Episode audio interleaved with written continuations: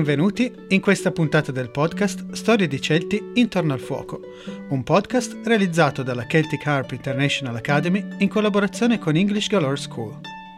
Sono Paolo Rolfo e vi accompagnerò in questo viaggio alla scoperta della mitologia e del folklore dei luoghi in cui vissero i Celti. Attraverseremo le Alpi e solcato il mare di Bretagna ci addentreremo nelle nebbie di Albion e scopriremo i misteri dei vari popoli di Galles e Scozia.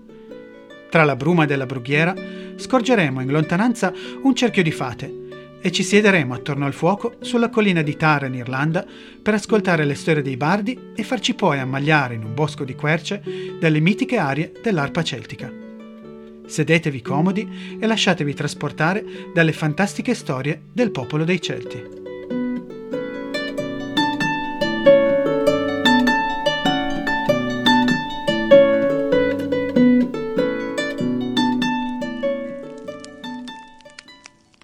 Di folletti e di portali magici. Vi è un luogo, in una radura in mezzo al bosco, dove in alcuni momenti dell'anno, verso l'alba, l'aria si fa rarefatta e tutto viene ammantato da una nebbiolina che intorpidisce i sensi. In quello che sembra un silenzio ovattato, a volte sembra di sentire qualche risata come quella di ragazzini intenti in un gioco, altre volte si riesce a scorgere qualche luce che lampeggia ora qui, ora là, e poi, quando la voglia di investigazione si fa più ardita, come d'incanto, ecco spuntare il sole che illumina la radura. Le risate e i frusci si affievoliscono, la nebbia si dilegua e i caldi raggi del sole illuminano un manto erboso che diventa territorio di allodole, merli e tordi sasselli. Quello di cui vi ho appena raccontato è uno sci, come viene chiamato in irlandese, oppure un portale per l'altro mondo. Il folklore d'Irlanda è particolarmente attento nel definire questi luoghi, che sono dei veri e propri portali per accedere al mondo sotterraneo di fate e folletti. Questi fairy fort, chiamati anche Lish o Rath in irlandese, possono essere dei cerchi di pietra, dei forti ad anello o quello che rimane di fortificazioni circolari comuni durante l'età del ferro, oppure i cosiddetti hill fort, le fortezze di collina, fortificazioni situate su di un'altura che servivano a scopo difensivo costituite da uno o più terrapieni in pietra, con dei fossati che seguivano la collina. Queste costruzioni, che gli archeologi hanno rinvenuto in svariate parti d'Europa, sono l'entrata per l'oltremondo fatato che in Irlanda prende il nome di Sci, dal popolo degli Es-Sci, che li abitano, mentre in altre aree d'Europa, come in Scozia o in Bretagna, sono portali costituiti da cerchi megalitici di menhir o dolmen. Ancora oggi, se visitate luoghi come gli allineamenti megalitici di Karnak in Bretagna o Stonehenge in Inghilterra, il Ring of Brodgar sulle isole Orcadi in Scozia, la collina di Tara o la caverna di Cruachan in Irlanda, non potrete fare a meno di sentire un'aura magica che pervade il luogo. Ad esempio, proprio la caverna di Cruachan è un luogo famoso nei miti d'Irlanda come portale dal quale vanno e vengono esseri fatati durante la notte di Samhain. Ma che cos'è l'altro mondo o oltremondo nel folklore d'Irlanda? Abbiamo raccontato in passato del rapporto che i Celti avevano con la morte. Essi non vedevano la morte come un momento finale dell'esistenza, bensì un momento di passaggio verso una dimensione altra, il momento in cui si varcava la soglia tra i due mondi, quello terreno e quello oltremondano, e si andava a vivere in una dimensione diversa, l'oltremondo.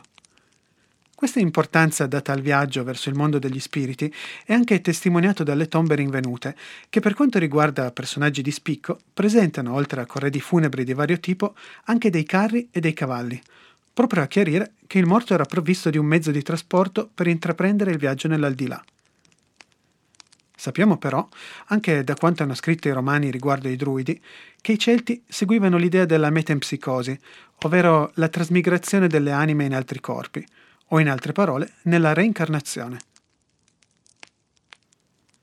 Vi sono infatti molti racconti irlandesi basati proprio sulla reincarnazione del narratore in diverse forme animali e del racconto delle sue diverse vite. Va però chiarito che questa trasmigrazione di anime deve essere interpretata come un passaggio tra differenti stadi di conoscenza e consapevolezza, piuttosto che un vero e proprio passaggio da un corpo ad un altro. Con la morte finiva l'equilibrio tra gli elementi fisici e il corpo del morto entrava in una dimensione altra, dove in alcuni momenti dell'anno poteva entrare in contatto con i vivi. In base all'evoluzione spirituale che si era intrapresa durante la vita terrena, questo collegamento poteva spingersi verso l'immortalità oppure nuovamente verso il mondo fisico. L'aldilà o l'oltremondo era appunto un altro luogo oltre il mondo terrestre ed era accessibile anche ai vivi in alcuni momenti dell'anno. Come abbiamo detto prima, proprio perché posto su di un piano dell'esistenza che aveva delle porte verso il mondo terreno. Come detto in precedenza, l'altro mondo è prima di tutto la terra di spiriti fatati. I resoconti di viaggi in questo mondo da parte degli uomini mortali ci arrivano dalle storie irlandesi raccolte nei grandi insiemi delle Echtre, le avventure, o gli Imram, i viaggi. Avventure o viaggi che siano, questi racconti presentano l'oltremondo come ambientazione principale, un luogo popolato dagli Es-Shi, o meglio, il popolo dello Shi. Per capire meglio che cosa sia uno Es-Shi, dobbiamo nuovamente prendere in mano il ciclo mitologico irlandese, la raccolta di storie sulle svariate invasioni di Irlanda e sulle vicissitudini magiche che ne seguirono. Nella puntata precedente abbiamo parlato molto dei Tuatha Danann, gli dei d'Irlanda, giunti sull'isola durante la quinta invasione, e di come, cacciati i Firbolg, riescono a sconfiggere i Fomori grazie all'aiuto di Lu e governare l'isola di Smeraldo per 197 anni, fin quando, con l'arrivo dei Milesi, gli uomini provenienti da sud vengono sconfitti e lasciano l'Irlanda al dominio degli uomini. Come già avvenuto in passato, con i Firbolog che non scompaiono dall'Irlanda ma vengono lasciati vivere sull'isola, anche i Tua non vengono cancellati, a testimonianza del fatto che i vari invasori sull'isola hanno sempre lasciato in vita la popolazione precedente e si sono amalgamati con essa. Questo ci fa pensare poi come questo modo di governare irlandese abbia molto da insegnare ai secoli di storia di oppressione inglese e cancellazione della cultura. I Tua, quindi, dicevamo, non vengono uccisi, ma perdono parte dei loro poteri e, da divinità, diventano più minuti, acquistando così il nome di piccolo popolo. Ai Milesi viene dato il dominio della terra, ai Tua, ora divenuti il piccolo popolo, spetta il dominio del mondo sotterraneo, un mondo altro a cui vi si accede tramite dei portali, i cosiddetti sci, che si trovano spesso in luoghi liminari, di confine, sul limitare di una foresta, sul terreno che da pianura diventa collina, in caverne vicino al mare, in prossimità del bagnasciuga. È interessante notare come anche scrittori di epoca più tarda e di diversa nazionalità prendano a piene mani da questo folklore. Pensiamo ad esempio a Shakespeare, che fa apparire le streghe all'inizio del Macbeth proprio in spiaggia, sul bagnasciuga, luogo di confine tra mondi diversi, o all'inizio della nostra puntata, a quella radura sul limitare della foresta in un momento temporale di confine, l'alba. Allo stesso modo, anche il tramonto diventa un periodo dove è possibile fare incontri soprannaturali, come in alcuni momenti particolari dell'anno, in cui gli sci sono particolarmente attivi. La notte di Samhain, la mattina di Bioltene o il giorno del solstizio d'estate. Sono quindi questi luoghi di confine o piccole colline, in inglese Fairy Mound, ad aprirsi in alcuni momenti particolari dell'anno e favorire il passaggio da e per questo mondo sotterraneo, che, una volta entrati, si scopre essere un vero e proprio mondo parallelo, fatto di campi di grano in piena maturazione, paesaggi erbosi e fioriti, cieli tersi e luminosi, dove l'estate non finisce mai e il tempo scorre in modo diverso rispetto al mondo terreno. In alcune storie scopriamo appunto come alcuni esseri mortali che hanno trascorso del tempo nella terra dell'eterna giovinezza e si siano accorti che mentre sulla terra era passata una manciata di minuti, nell'oltremondo erano invece trascorsi mesi, se non addirittura anni, come nel caso delle avventure di Nera, dove il ragazzo protagonista entra la notte di Samhain nell'oltremondo e rimane dentro per un anno, solo per scoprire poi, una volta uscito, che sulla Terra è ancora la stessa notte di Samhain di quando era partito. Oppure, nel viaggio di Oshin, al contrario, il protagonista, tornando sulla Terra, invecchia di colpo e muore, perché lì invece sono trascorsi cento anni. L'oltremondo nella mitologia irlandese ha molti nomi, ma sembra che il nome più utilizzato sia quello di Tir na Nog, la terra dell'eterna giovinezza, dove l'estate è perpetua, è un luogo di gioia, festa e abbondanza. Malattie e morte non esistono. Anche in altre tradizioni celtiche ritroviamo un'idea simile di oltremondo e la terra delle fate o Fairyland, inglese e scozzese, l'Avalon del ciclo arturiano, l'Anon gallese o ancora l'isola mitica ad ovest dell'Irlanda di High Brazil. L'oltremondo è quindi un piano ambiguo, dove tempo e spazio non seguono le regole terrestri e, trattandosi di un luogo magico, è ridicolo tentare di andare a strutturare le sue caratteristiche secondo categorie umane e terrestri. Quello che invece è interessante raccontare riguarda la popolazione di questo luogo magico. Gli abitanti del piccolo popolo hanno svariati nomi tra le genti d'Irlanda. A volte vengono chiamati angeli caduti, a volte nobile popolo, altre volte ci si appella semplicemente chiamandoli loro. Vi sono due storie sulla genesi del piccolo popolo. La prima li descrive come angeli caduti dal cielo, i cui peccati non li rendono più conformi ad essere abitanti del paradiso, ma non abbastanza malvagi da meritare l'inferno. La seconda li vede come discendenti dei Tued Dannan, e quindi come divinità che si sono rimpicciolite e hanno perso parte dei loro poteri proprio perché, non più venerati dagli uomini, si sono ridotti sempre più nell'immaginazione popolare, fino ad arrivare a misurare poche spanne. È possibile che questa seconda visione della genesi del piccolo popolo sia stata creata dai monaci amanuensi, che quando trascrissero le storie e i miti d'Irlanda, rielaborarono le figure degli dei e fecero perdere loro parte dei poteri, in modo da renderli più vulnerabili alla luce della fede cristiana. Ma chi sono e quanti sono questi abitanti degli sci? Un noto scrittore del Celtic Revival, William Butler Yeats, nella sua opera Fairy and Folk Tales of the Irish Peasantry, fiabe e racconti popolari delle campagne irlandesi, ci spiega come la caratteristica peculiare di queste creature sia quella di comportarsi generalmente bene con le persone buone e male con le persone cattive, di aiutare chi è in difficoltà e di giocare tiri mancini a chi fa azioni malvagie o si intrufola nel loro territorio. E quando si parla di invasione di proprietà privata, i folletti d'Irlanda sanno essere particolarmente territoriali e ferini. Vi sono infatti molte storie che raccontano di come alcuni uomini incappano in una serie di brutte avventure proprio quando calpestano o attraversano un sentiero di proprietà delle fate, abbattono o strappano foglie ad alcune piante loro care o sacre come il biancospino, o cercano di pescare in un loch, un lago, di loro proprietà, o si mettono a costruire una casa su una loro collina. Gli sci partono con tutta la loro energia e si vendicano degli invasori di proprietà costringendoli ad andarsene. Proprio intorno a Bjolten, ad esempio, era usanza svegliarsi presto al mattino e andare vicino agli sci e lasciare del cibo o delle bevande come offerta agli abitanti fatati, per placarli e soddisfarli, con annessi riti di protezione del bestiame e dei prodotti caseari, a rischio di malefici ad opera di spiriti mossi da cattive intenzioni.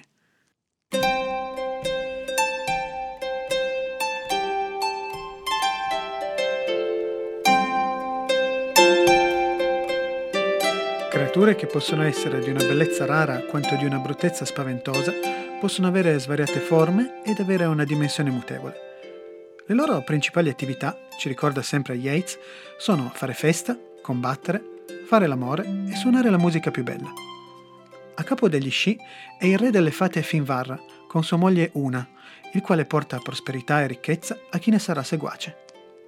I folletti si possono classificare secondo diversi gruppi, Lady Wilde e Lady Gregory, ad esempio, li suddividono in folletti di natura benevola e folletti di natura maligna. Yeats, invece, li suddivide in folletti solitari, che amano quindi stare da soli, o folletti a frotte, di natura gioconda e che amano girovagare in gruppi. Tra i vari folletti spiccano il lepricano, un abile calzolaio che ormai conosciamo per via della festa di San Patrizio, innocuo e schivo, è affine alle burle e agli scherzi e possiede un vasto tesoro di monete d'oro che custodisce in un grosso pentolone. Il cluricauno, simile al lepricano, è però sovente ubriaco e maligno e ha un aspetto vegliardo. Ed ecco i Fardarrig, parenti dei lepricani e dei cluricauni. Sono vestiti di rosso e sono conosciuti per fare scherzi cattivi e disgustosi. E poi a seguire il Puka, spirito mutaforma che predilige forme caprine e che si aggira per le campagne nelle notti di novembre. La Banshee, spirito femminile inquieto, che con il suo grido annuncia la morte imminente di un membro di una ricca casata irlandese, le streghe che in Irlanda hanno un corno in fronte, le sirene e le Marrow, il Dullahan, un cavaliere senza testa, e gli Slua, gli spiriti dei morti senza riposo, e la lista potrebbe proseguire fino all'alba.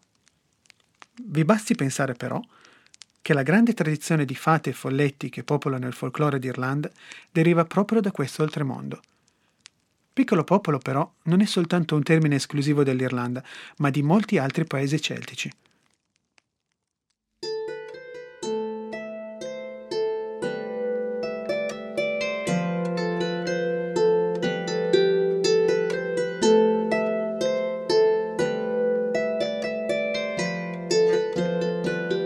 Ecco che, lasciate le verdi colline dell'isola di Smeraldo, facciamo rotta verso sud, attraversiamo il Mar Celtico e giungiamo in Bretagna, terra di magia e di mistero.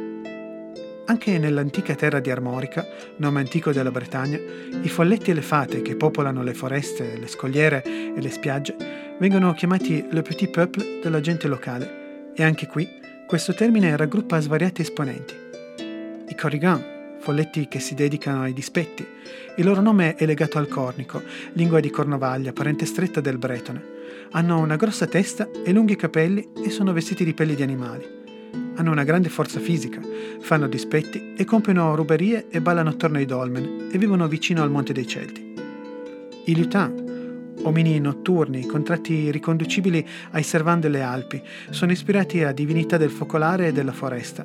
Hanno il dono della metamorfosi e dell'invisibilità. Potremmo assimilarli ai famosi gnomi che conosciamo dalle fiabe per bambini.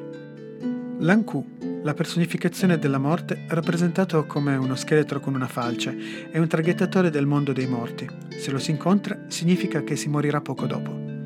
Il Bugul Nos, essere boschivo che vive da solo, poiché, nonostante sia di animo gentile, il suo terribile aspetto spaventa chiunque e si vede perciò costretto a gridare per avvertire chiunque possa trovarsi vicino, in modo da evitargli l'incontro e spaventarli.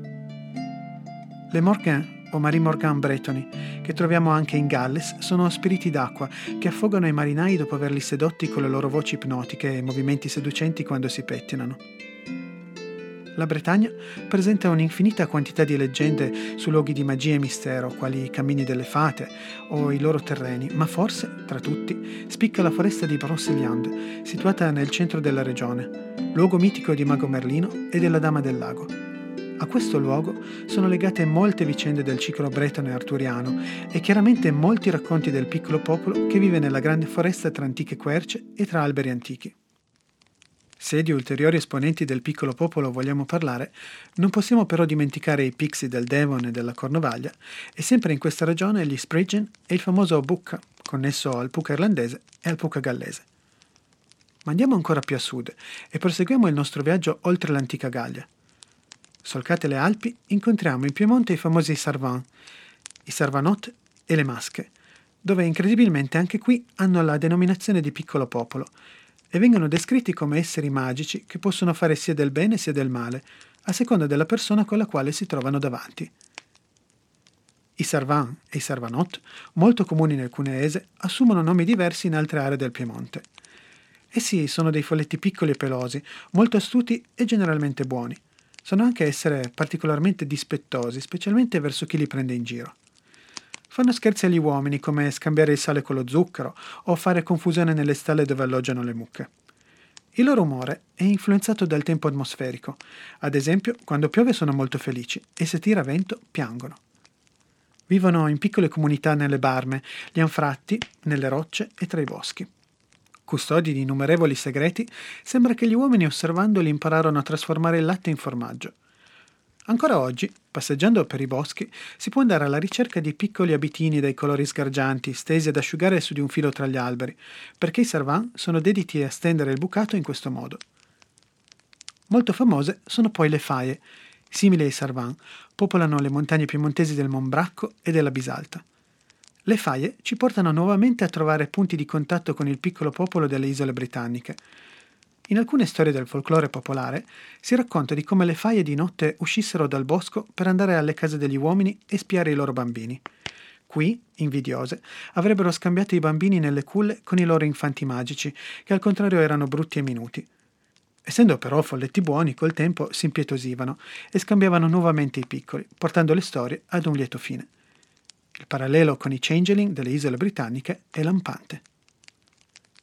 Chiaramente si potrebbero trovare altri esempi in ulteriori aree di cultura celtica, ma l'idea in questa puntata è semplicemente quella di tracciare un filo conduttore che porti i nostri ascoltatori a rendersi conto di come personaggi magici che troviamo in Irlanda, in Scozia o Cornovaglia non siano poi così diversi da quelli che troviamo in Bretagna o nel nord Italia. La matrice è sempre la stessa, proprio a testimoniare che il terreno di cultura celtico è comune a tutti questi paesi e popoli. È poi interessante notare come l'avvento della cristianità abbia trasformato alcune credenze legate al soprannaturale e le abbia ammantate di un'aura spesso negativa. Pensiamo ad esempio alle famose masche piemontesi, assimilabili spesso alle streghe. Recenti teorie sullo studio del folklore hanno evidenziato come le masche, figure di donne spesso guaritrici, profonde conoscitrici di boschi e di erbe, in malafede licenziate come serve del demonio e fattucchiere, non siano altro che un'evoluzione in tempi più recenti delle antiche druidesse che un tempo vivevano anche nelle terre di Piemonte. Le masche e le streghe possiedono la sapienza druidica e nell'immaginario popolare sono coloro che scatenano gli elementi naturali, parlano con entità occulte, producono medicina in grado di guarire o di uccidere con la loro conoscenza di erbe e piante. Insomma, tutto un sapere millenario, bagaglio di conoscenze di quelle donne, ma anche di uomini, che per via di queste loro unicità sono visti negativamente dalla gente del villaggio. Come sempre, l'odio è generato dalla paura del diverso. Questo collegamento tra le masche e i guaritori popolari con i druidi ci fa ancora una volta stupire di quanto sostrato celtico rimanga ancora oggi nelle terre dove viviamo, un lascito non solo legato ai personaggi del piccolo popolo, ma anche all'oltremondo. E per l'appunto, il ritorno di anime dall'oltremondo durante la notte di Samhain è un topos comune anche nei racconti popolari del Piemonte, dove si racconta di come i morti tornassero alle case dei parenti vivi durante la notte di ogni santi ancora una volta, un ulteriore punto di contatto tra tradizioni celtiche britanniche e dell'Italia settentrionale.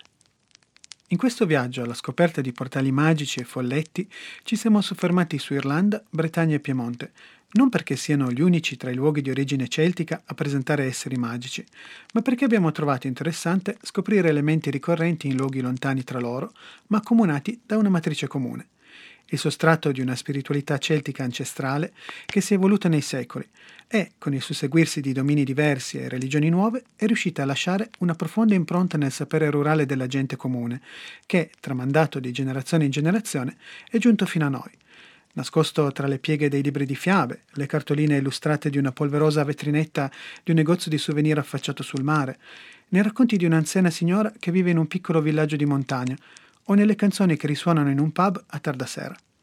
Il piccolo popolo è sempre qui, allegro e gioioso a tratti, altre volte guardingo e sospettoso di un uomo che col tempo si è allontanato dai boschi, a favore di un progresso meccanico e freddo. A volte nella frenesia del mattino, quando il tempo passa veloce e noi ci apprestiamo per andare al lavoro, intenti a ripetere la nostra routine senza porre troppa attenzione, qualcuno di loro scambia il nostro zucchero con il sale. E mentre ci apprestiamo a ingollare quella tazza di caffè terribile, una risatina e un battere di manine provengono dalla credenza. Te l'abbiamo fatta, noi siamo ancora qui, sussurrano delle vocine in lontananza. Vi sarete accorti come molti personaggi di questa puntata siano stati i protagonisti di molti film e racconti fantastici che avrete incontrato nella vostra esperienza. Magari qualcuno di voi si chiederà come mai elfi o nani siano assenti da questo racconto ma presenti nel fantasy odierno. Questi sono personaggi di un folklore germanico che con il passare dei secoli sono entrati a far parte dell'immaginario collettivo legato al fantastico e che ora nei vari racconti, film o giochi di ruolo si sono amalgamati con il piccolo popolo celtico. Tra folletti, fate e altre creature incantate, il nostro racconto è giunto al termine. È tempo di spegnere il nostro fuoco e andare a dormire, ma non prima di aver lasciato un bicchiere di latte sull'uscio della porta per loro.